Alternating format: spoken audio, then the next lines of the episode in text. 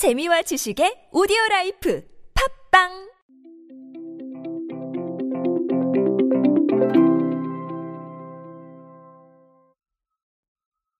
우리에게 라면은 뗄래야 뗄 수 없는 존재인 것 같습니다. 라면 끓일 때 라면 안 먹겠다고 한 사람도 끓여서 먹고 있으면 꼭 한 젓가락 달라고 하는 그런 일이 벌어지곤 하죠. 그리고 라면 먹는 게 TV에 나오면 정말 라면을 안 끓일 수가 없는 예, 그런 상황에 처할 때가 많습니다. 하지만 뭐 라면을 어떤 걸 드시느냐는 다 다를 수 있어요. 이게 바로 취향의 또 이야기가 아닐까 싶은데 어, 이런 또 취향을 확실하게 반영해준 라면이 어, 최근에 좋은 결과를 낸 사례가 있어서 제가 한번 소개를 해드리려고 합니다. 안녕하세요. 인사이 시대 그들은 무엇에 지갑을 여는가의 저자 노준영입니다. 여러분들과 함께 소비 트렌드 그리고 대중문화 트렌드들 쉽고 빠르고 정확하게 알아보고 있습니다. 강연 및 마케팅 컨설팅 문의는 언제든 하단에 있는 이메일로 부탁드립니다. 풀무원 식품이 한국 비건 인증원이 인증한 첫 비건 라면인 자연은 맛있다 정면을 낸 적이 있었어요.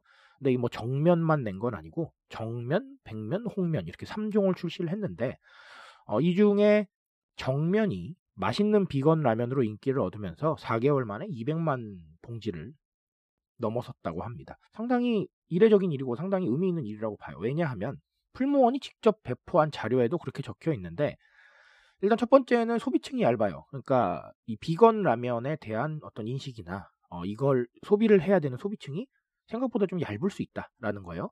이유는 간단합니다. 비건을 하시는 분이 거의 없다 이런 뜻보다는 라면을 비건을 위해서 드시는 분이 별로 없을 것이기 때문이에요. 그렇죠? 패스트푸드를 건강하기 위해서 드시는 분이 없는 것처럼 그렇죠? 그런 부분들 때문에 소비층이 좀 얇다. 그리고 두 번째는 집에서 식사하시는 것 때문에 라면의 판매량이 늘긴 늘었는데 문제는 이게 기존에 있었던 제품들에 집중되어 있지 새로운 제품을 고르는 경우는 드물었단 말이죠. 이렇게 두 가지 문제가 있을 수 있었는데 어, 그 문제를 이겨내고 어쨌든 200만 봉지를 넘어섰다라는 겁니다. 여기에는 여러 가지 이유가 있겠지만 일단은 풀무원이 공식적으로 전한 자료에 의하면 비건 라면인데도 불구하고 맛이 좋아서 굳이 채식하지 않는 사람도 찾는 경우가 많았다. 뭐 이렇게 얘기를 해주시긴 했습니다. 하지만 저는 이것만 말씀드리면 그쵸? 네. 안 되겠죠. 그래서 새롭게 몇 가지를 말씀을 드릴 건데 일단 첫 번째는 가치 소비에 대한 게 확실히 우리 생활 안에 들어온 것 같아요. 제가 2021년 이야기 드리면서 가치 소비가 정말 이제는 확실하게 완전히 소비의 중심으로 자리를 잡을 것이다. 이렇게 말씀을 드린 적이 있었는데 가치라는 게 여러 가지 측면으로 우리한테 작용을 하고 있는 것 같습니다. 본인의 가치를 확실하게 소비에 반영하려고 하는 움직임도 더 강해진 것 같아요. 예전에는 제가 얼마 전에도 말씀드렸지만 우르르 몰려가는 소비 성향도 좀 있었고 우리가 이걸 군중 심리라고 하죠. 그리고 가치가 있더라도 그걸 드러내려고 하면 선택지가 없다 보니까 뭐 그냥 흐지부지 넘어가는 경우도 있었는데 지금은 선택지도 존재하고 그리고 스스로에게 집중하면서 이 가치에 대한 걸 뚜렷하게 드러내고 있기 때문에 그 부분을 가치 소비라는 이름으로 소비에 반영하는 일도 매우 쉬워지기도 했고 그리고 스스로에 대한 발견이 계속해서 이어지고 있기 때문에 그렇게 가치를 반영하는 게 그리 어색하지 않다.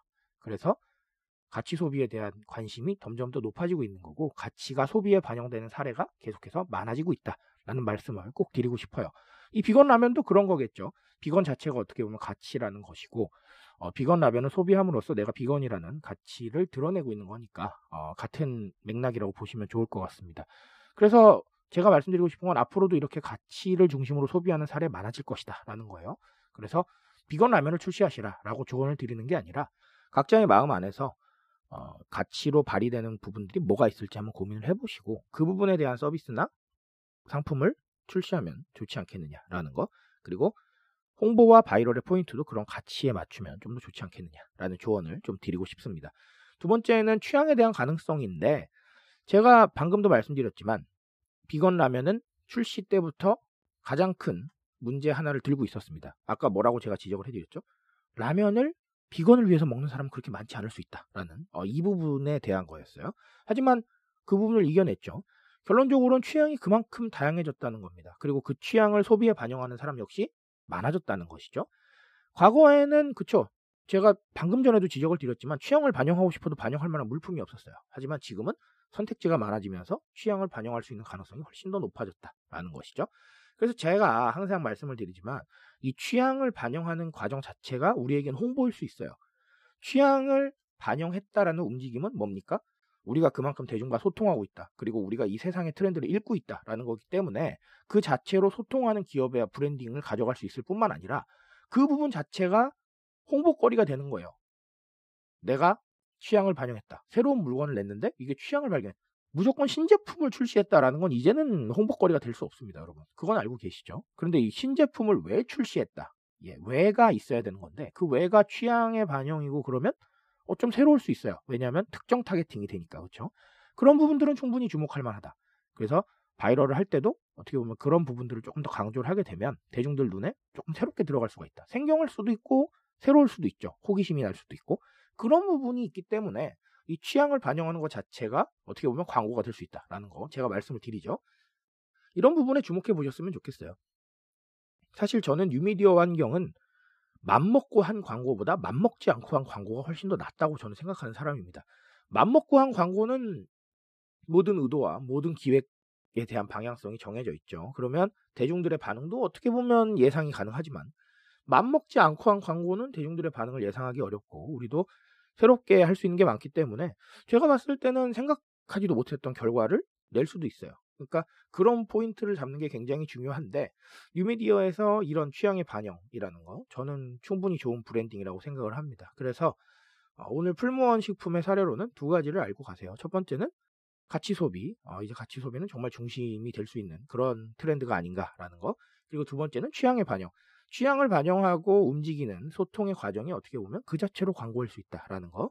이 두 부분 염두에 두시고 한번 생각해 보시기 바랍니다.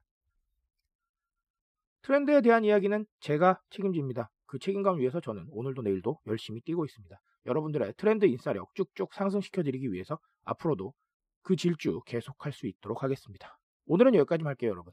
오늘도 인싸 되시고요. 감사합니다.